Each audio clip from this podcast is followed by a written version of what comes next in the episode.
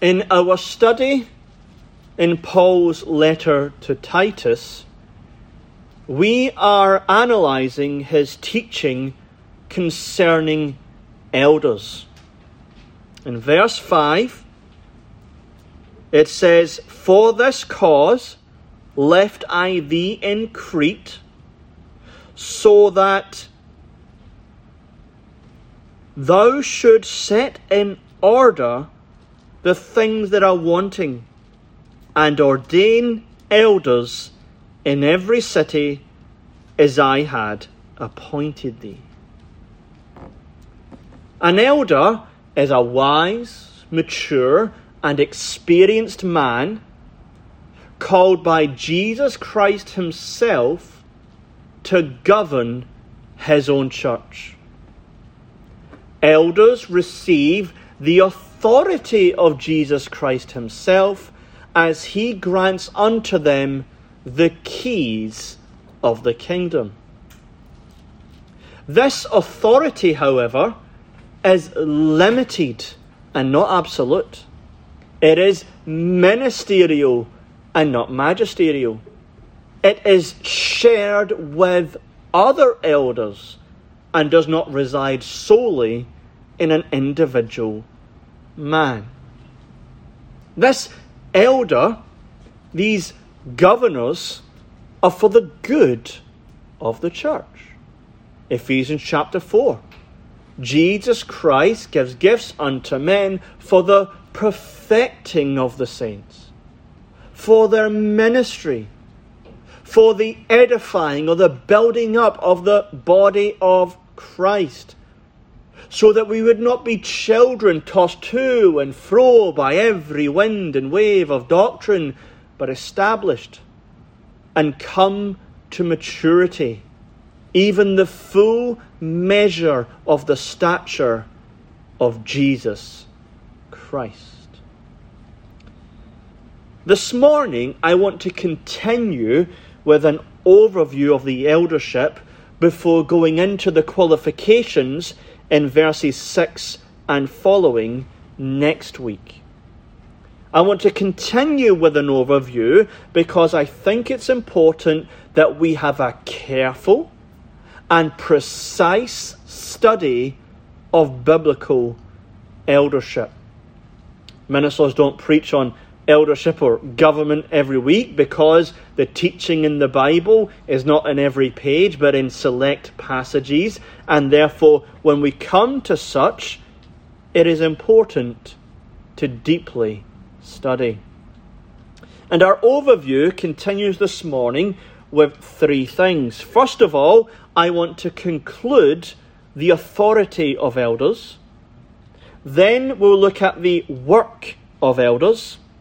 And finally, the calling of elders.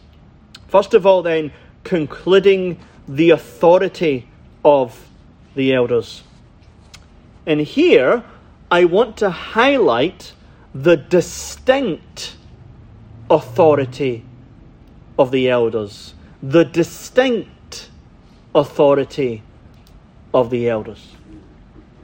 Remember the word here, ordain, means to set over a people, to put in charge. That means the elders have an authority.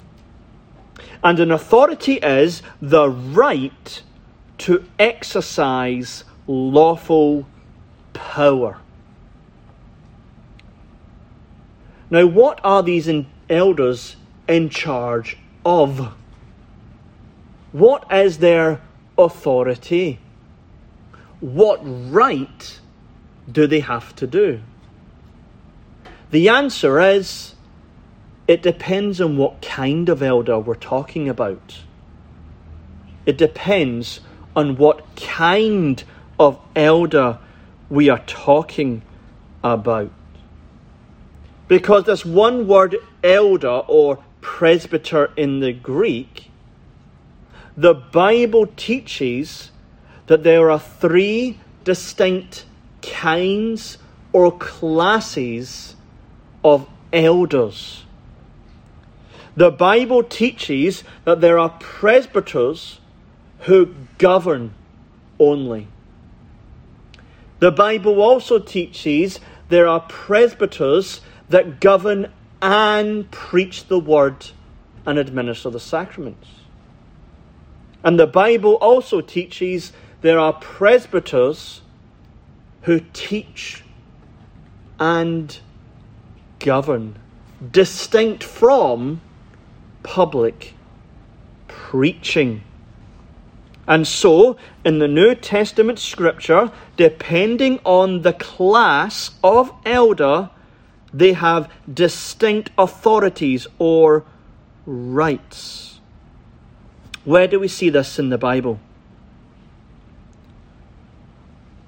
1 Timothy chapter 5 verse 17.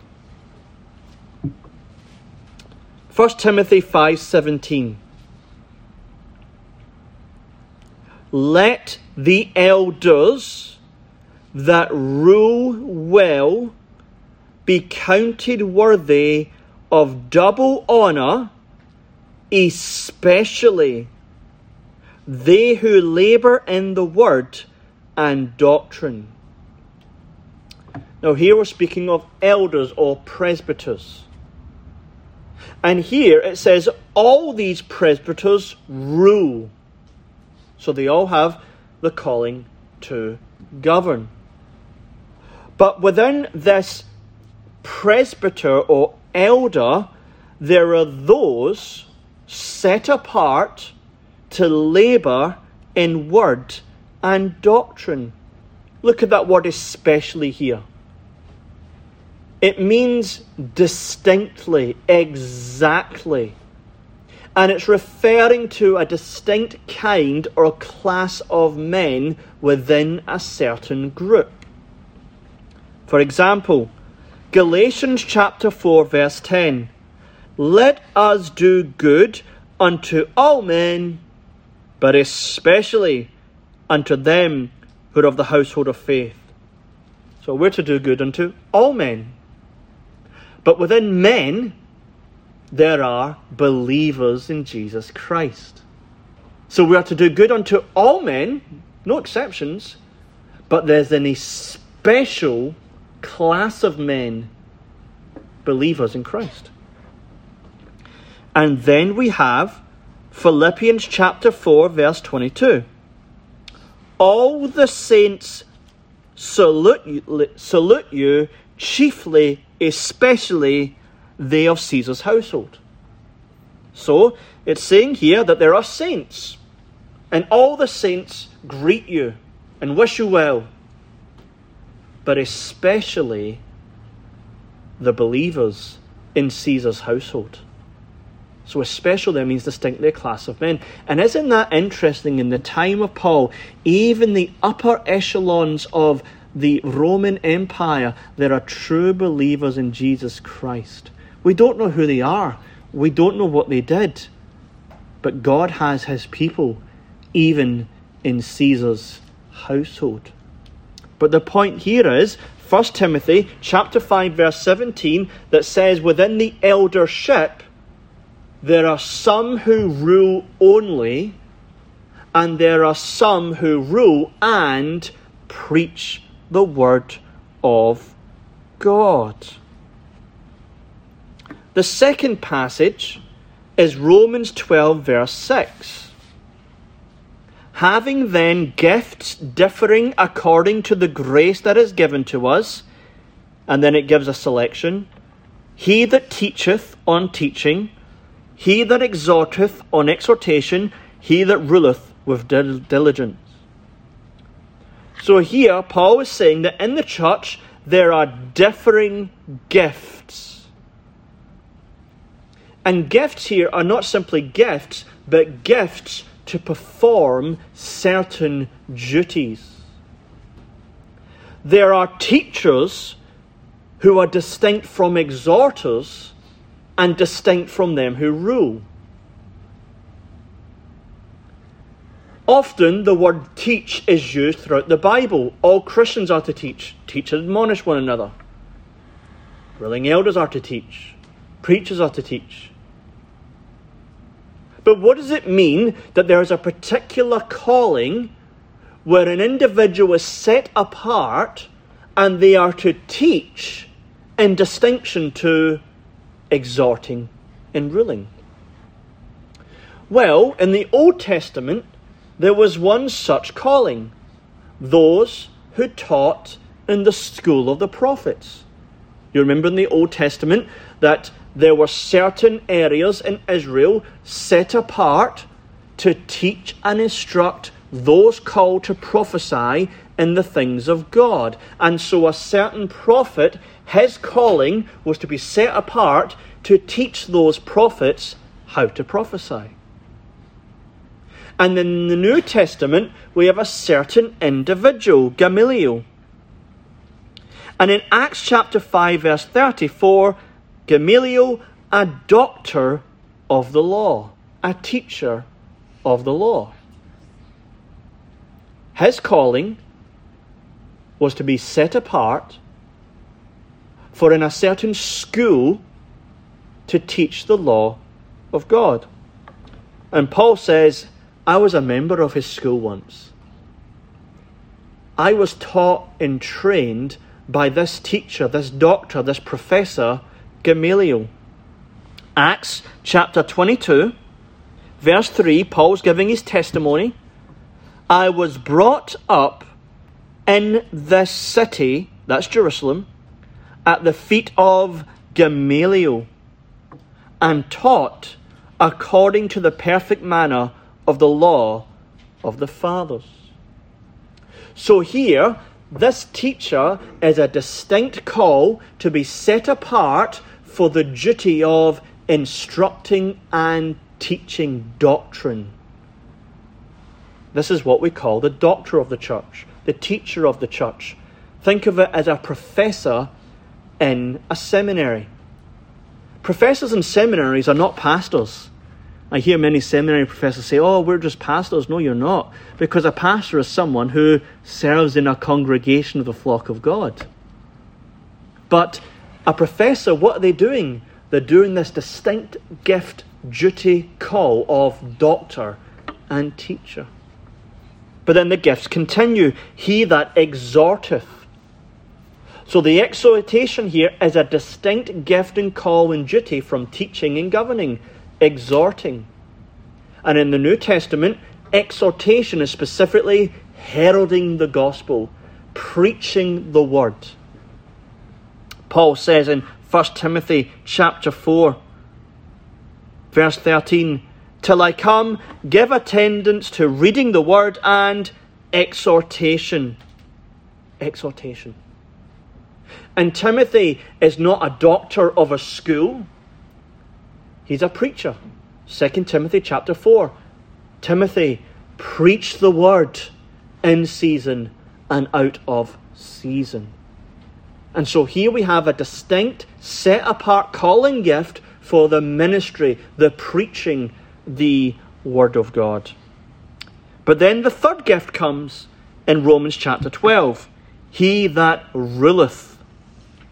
This is speaking of those who have the gift of governing and ruling and administrating authority in the church of Jesus Christ. So let's put all the biblical information together.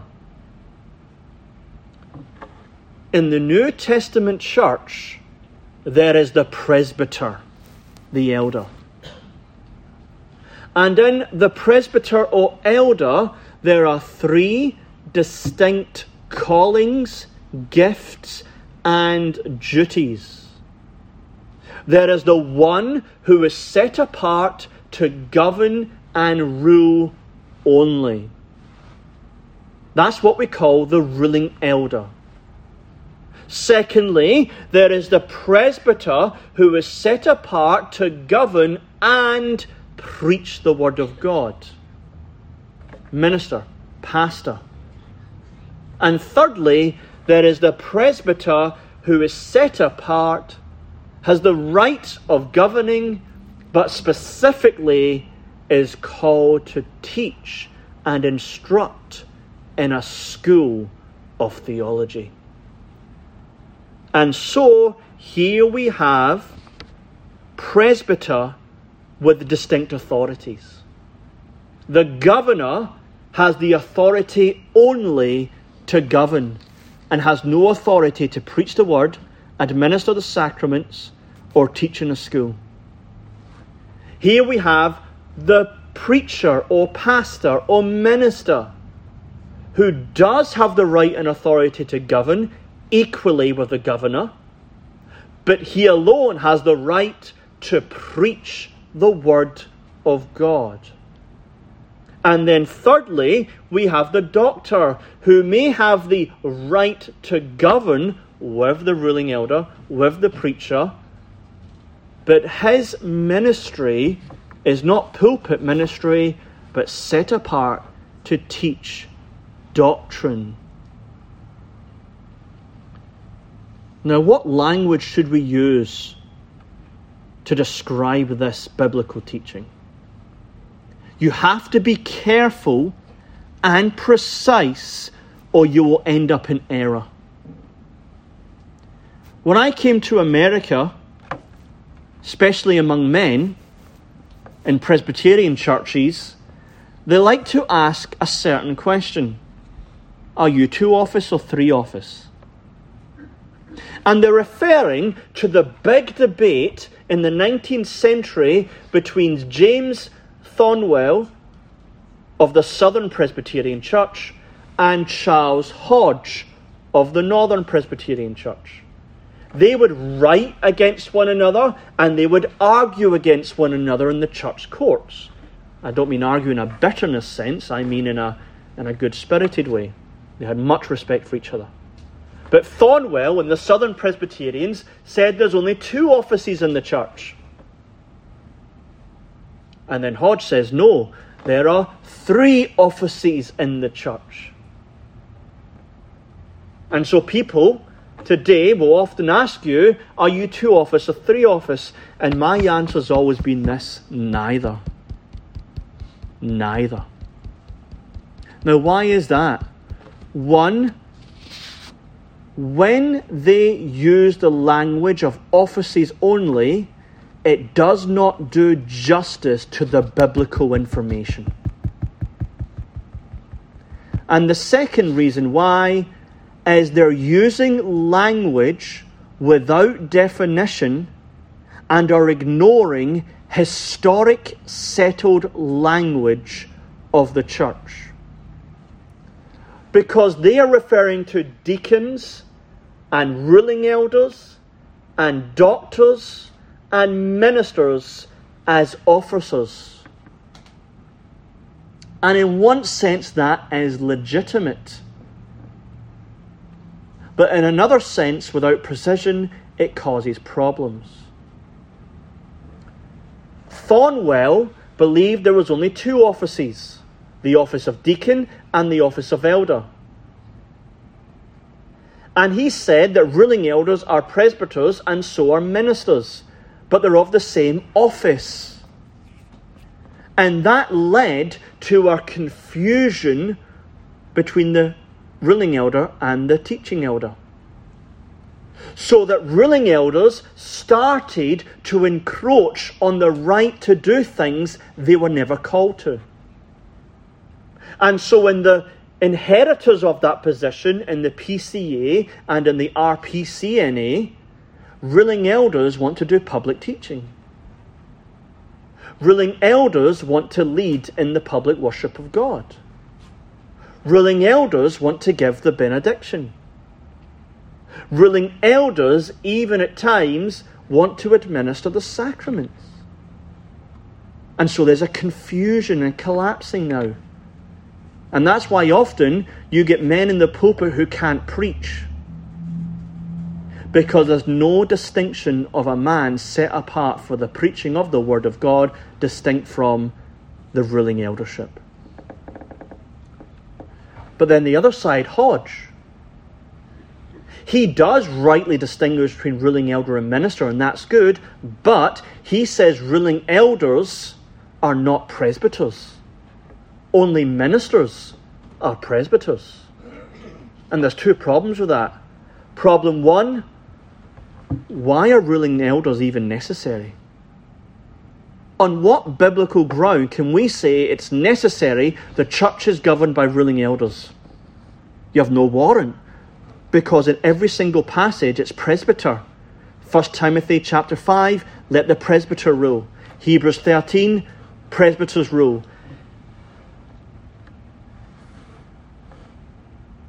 There's no reason for having ruling elders. Second is, even if you have ruling elders, it creates hierarchy. Hierarchy in the church. The elder is only a mere expedient representation of the congregations, but the ministers are the presbyters. Hierarchy in the church. So when people ask me, Are you two or three office? I always say, Neither. Neither. The best language is the historic Presbyterian language of order and office. Order. A distinct church rank or position.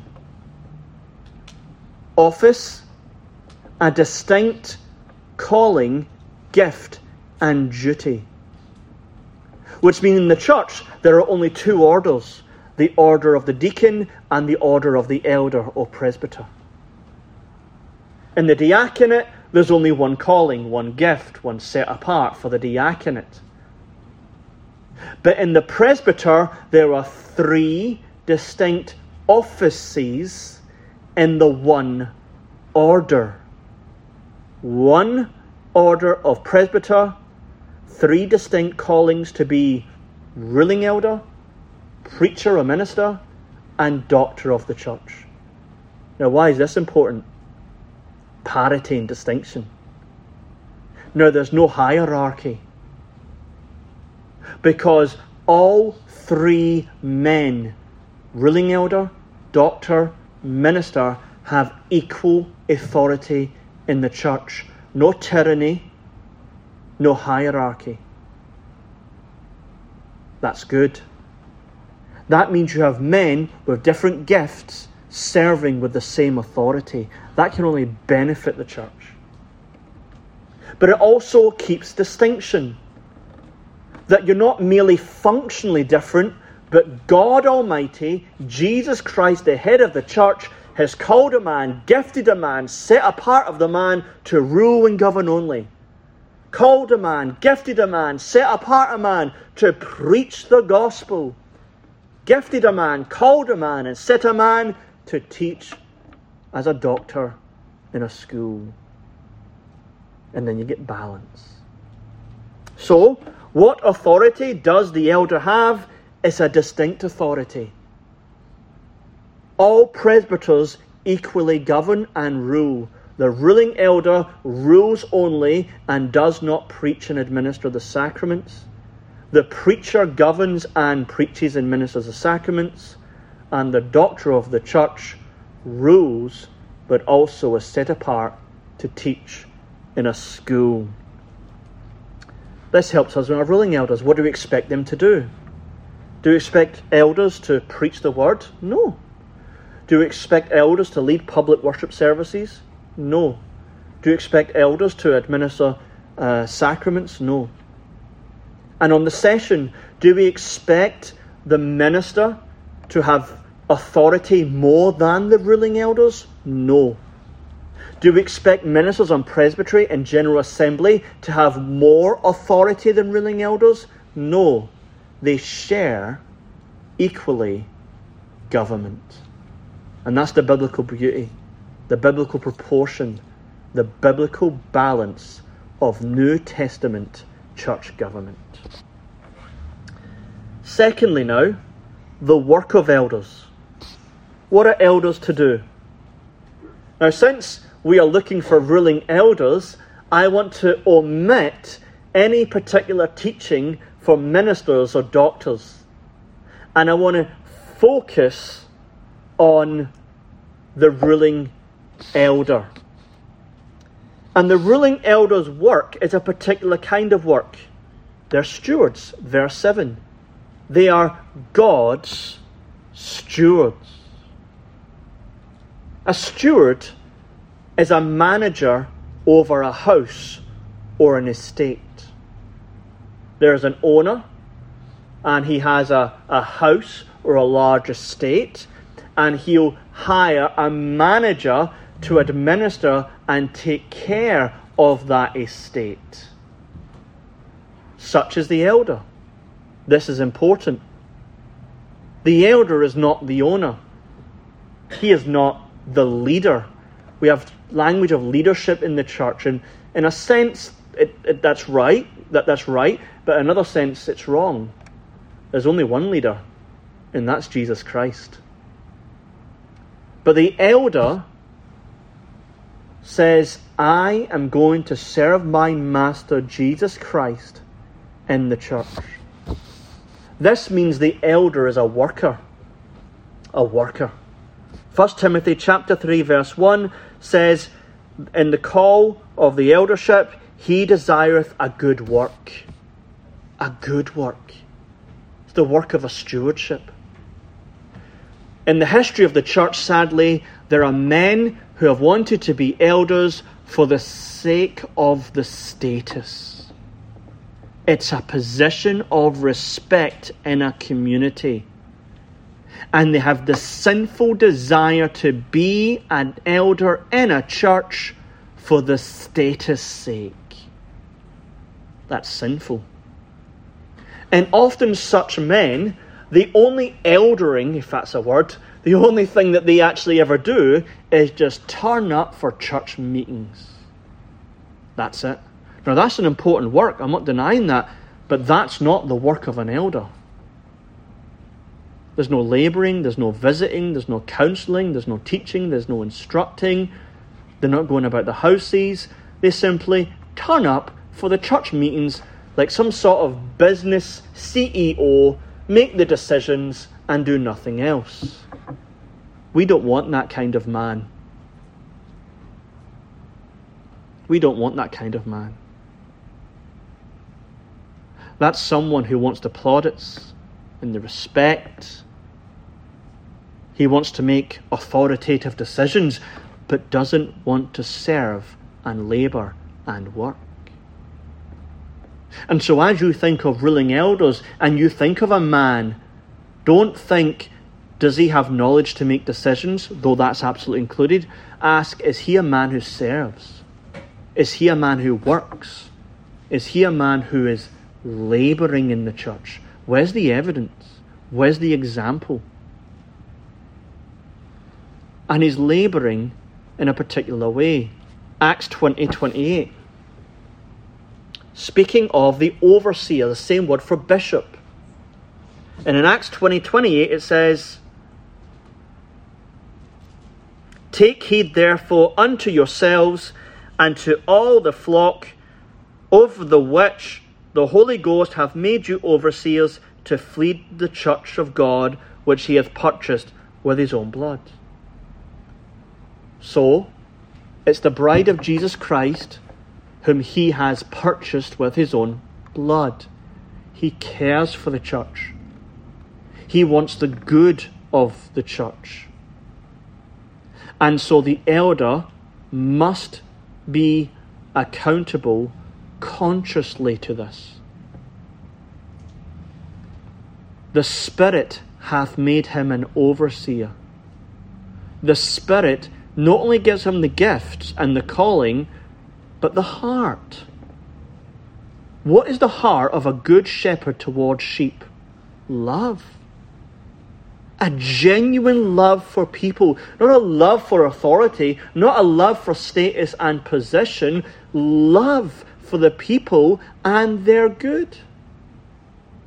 Galatians chapter 4.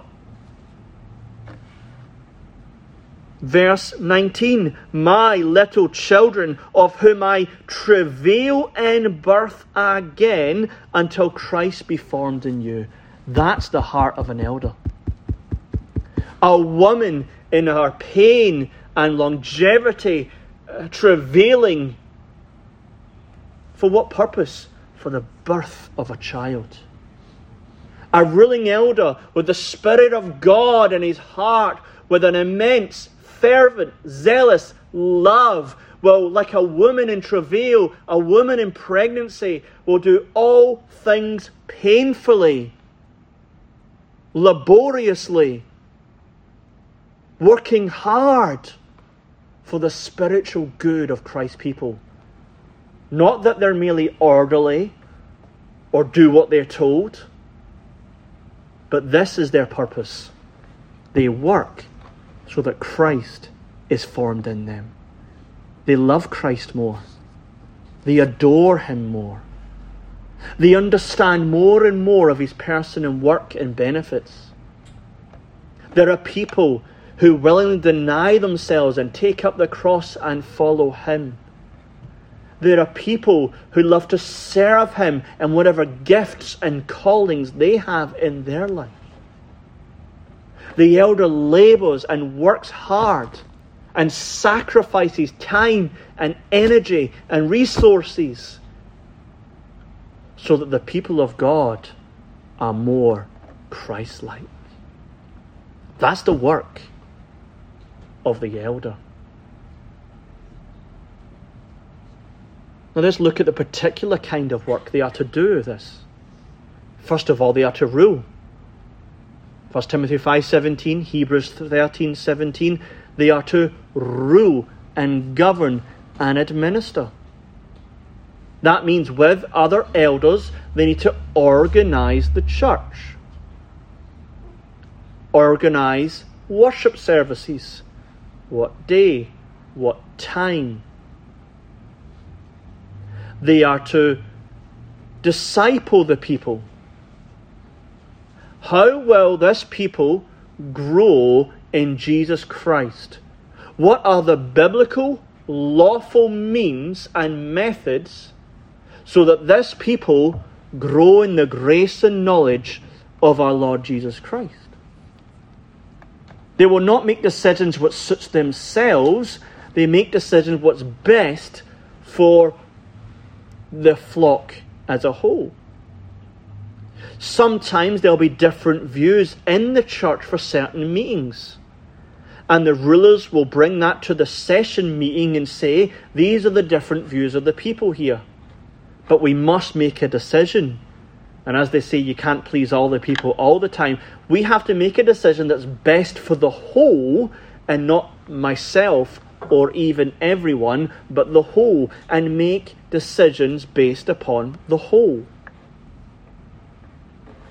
And then the elders' work will be watching the souls of the people. Hebrews chapter 13. They that rule, watch for your souls watch for your souls. The elders are not a people that you never see. They're just out there somewhere. They're in the midst of the people. How can a shepherd watch over his sheep unless he's watching in the midst of them? He's in their lives. Not in an authoritative way, but I mean fellowshipping with you.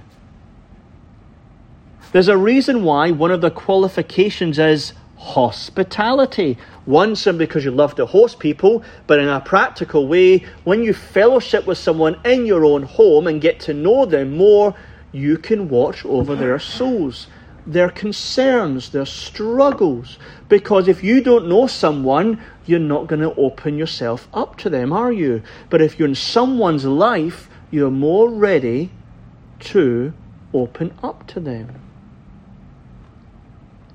And therefore, the elder will start to see people who are discouraged or straggling or starting to backslide, who have struggles in their lives. And they have a watch over this to care for them. Which means they will instruct them. Verse 7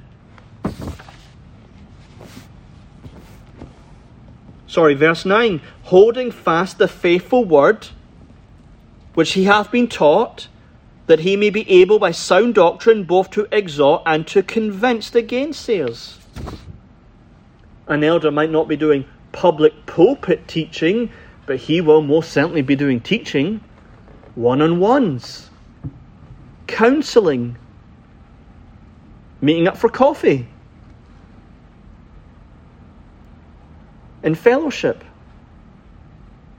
So, an elder must know his doctrine, and we'll get to that when we go to verse 9, and be able to pastorally apply the word to the people so that they become more Christ like. The elder's going to have to be bold here because sometimes the person might be wrong about a doctrine or a moral and cannot be bold without love, and neither cannot have love without boldness, but both in proportion lovingly speak the truth.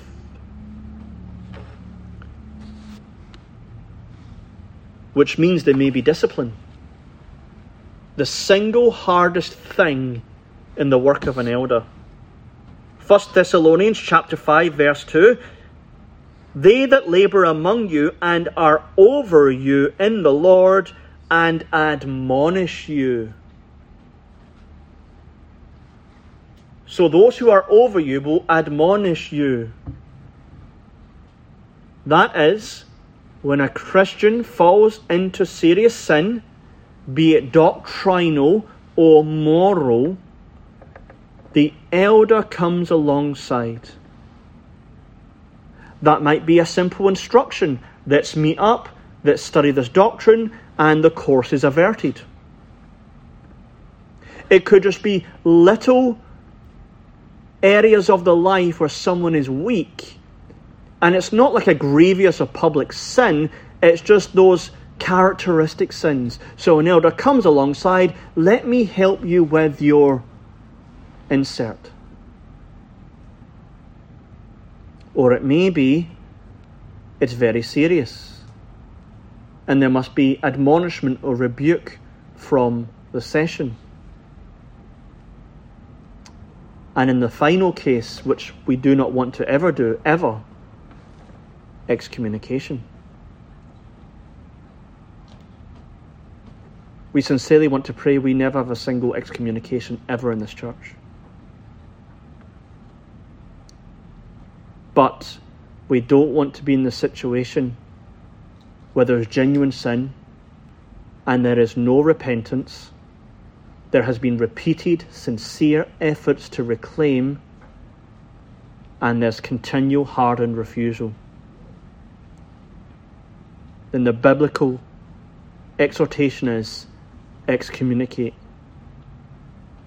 And sadly, there are churches in this land, conservative reformed churches, who will not do that work but simply write them off the rolls of membership and they do damage to that individual because that individual will go on hardened with their sin.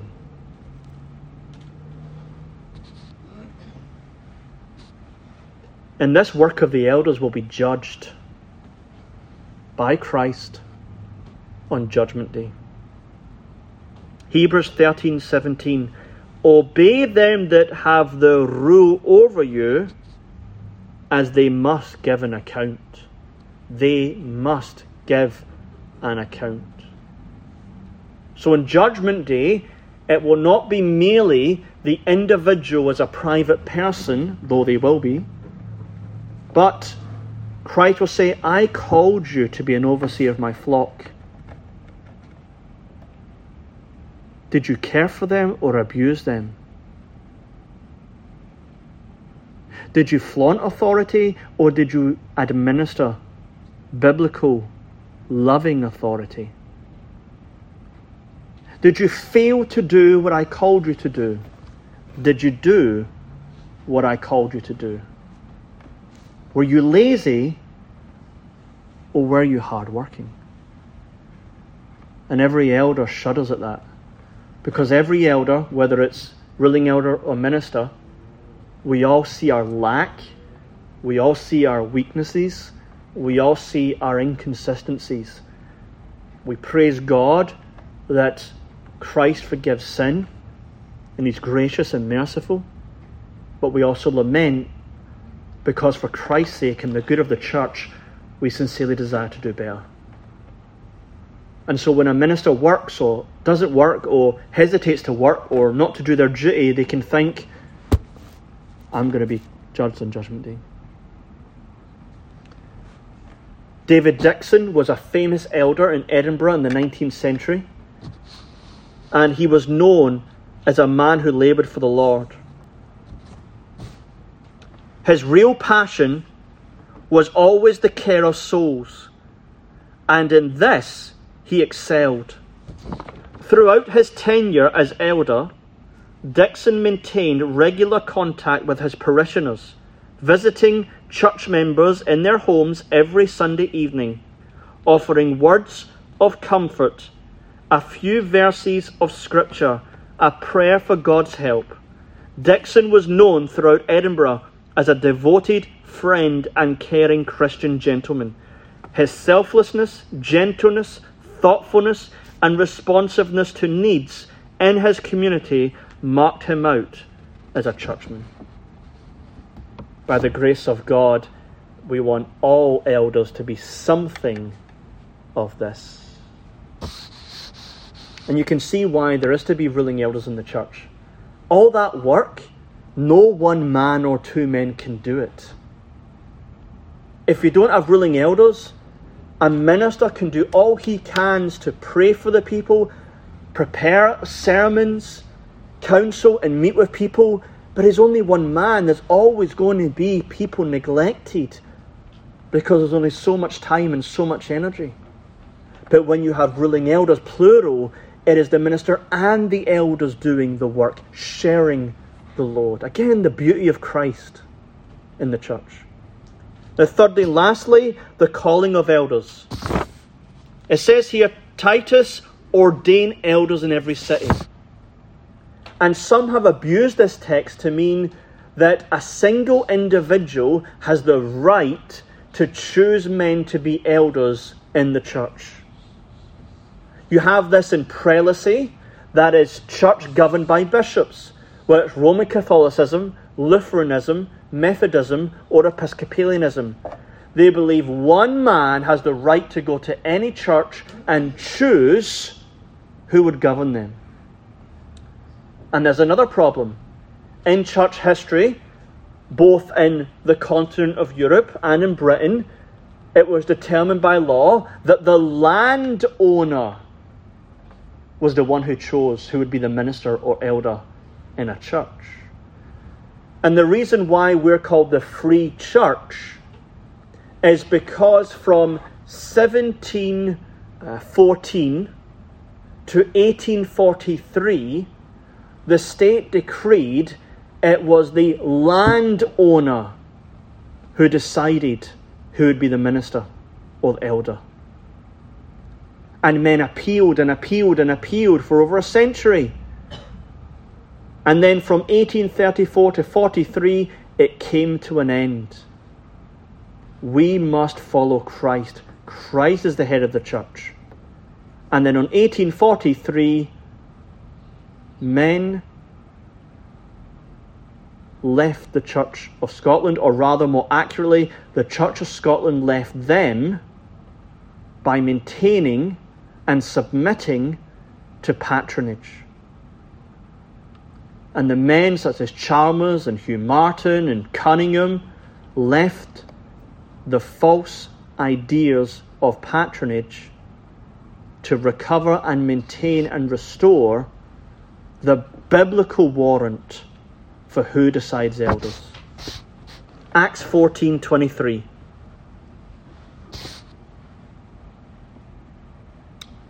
Sorry, first of all, Acts chapter 6 verse 3. This is speaking of the diaconate. But the same word for ordain is used. Brethren, look ye out among you seven men of honest report, full of the Holy Ghost and wisdom, who we may appoint, ordain over the business. So the apostles, representing elders, will do the function of ordaining, but who determines who will be ordained? The people. You, people, you choose from among yourselves men who will serve as a deacon and we will lay on the hands and set them apart.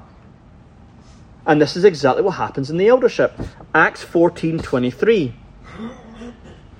Where it says, In Lystra, Iconium, and Antioch, when they had ordained them elders in every church. Now, this is a different word, ordain. The Greek word means to choose by the raising of the hand. To choose by the raising of the hand. The people elected whom they wanted to be their elders by the raising of the hand. And whoever was chosen was to be the man or men who would rule and govern over the people. And we wholeheartedly, wholeheartedly believe in this. Elders may nominate men who they believe are qualified, but whom they nominate must be received by the members in an election. And individuals in certain elections may nominate men, but it must not be the nomination of one or two, but the majority of the congregation. And once they are elected by the people, then they're, of course, tested. Can they subscribe to the formula? Do they believe wholeheartedly in the Westminster Confession of Faith? Do they believe in our distinctives? And if they don't, then of course they would not be ordained.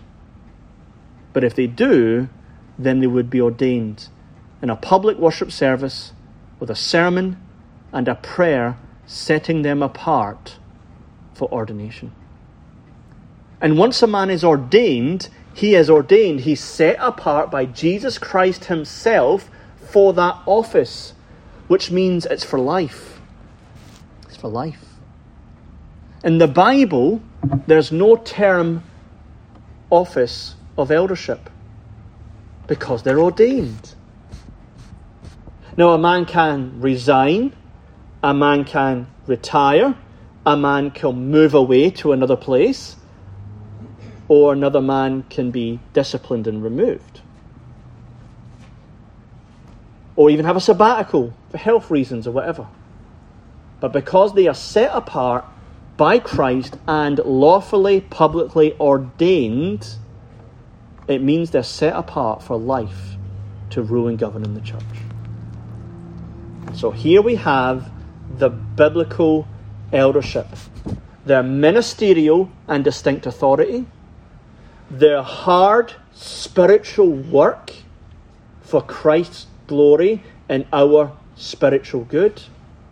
And they are to be called and ordained from the people of God and not enforced upon you.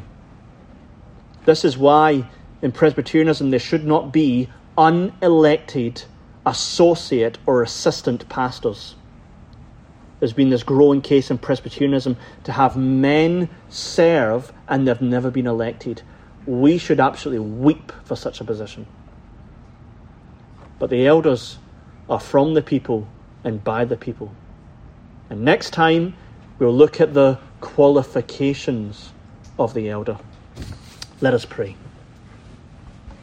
Lord our God, we are thankful for the clear biblical instruction which Christ gives us in the New Testament regarding the eldership.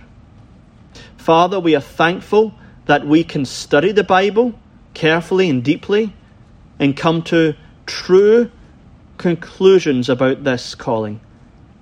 We pray, O oh Lord, that everyone, we would all have biblical views of government. We would all know the authority of the elder the work of the elder and the call of the elder. And Lord, in time, that thou wouldst move us as a flock to elect ruling elders to shepherd us, love us, care for us, protect us, and discipline us. O Lord, raise up men to feed the flock of God in Westminster Presbyterian Church.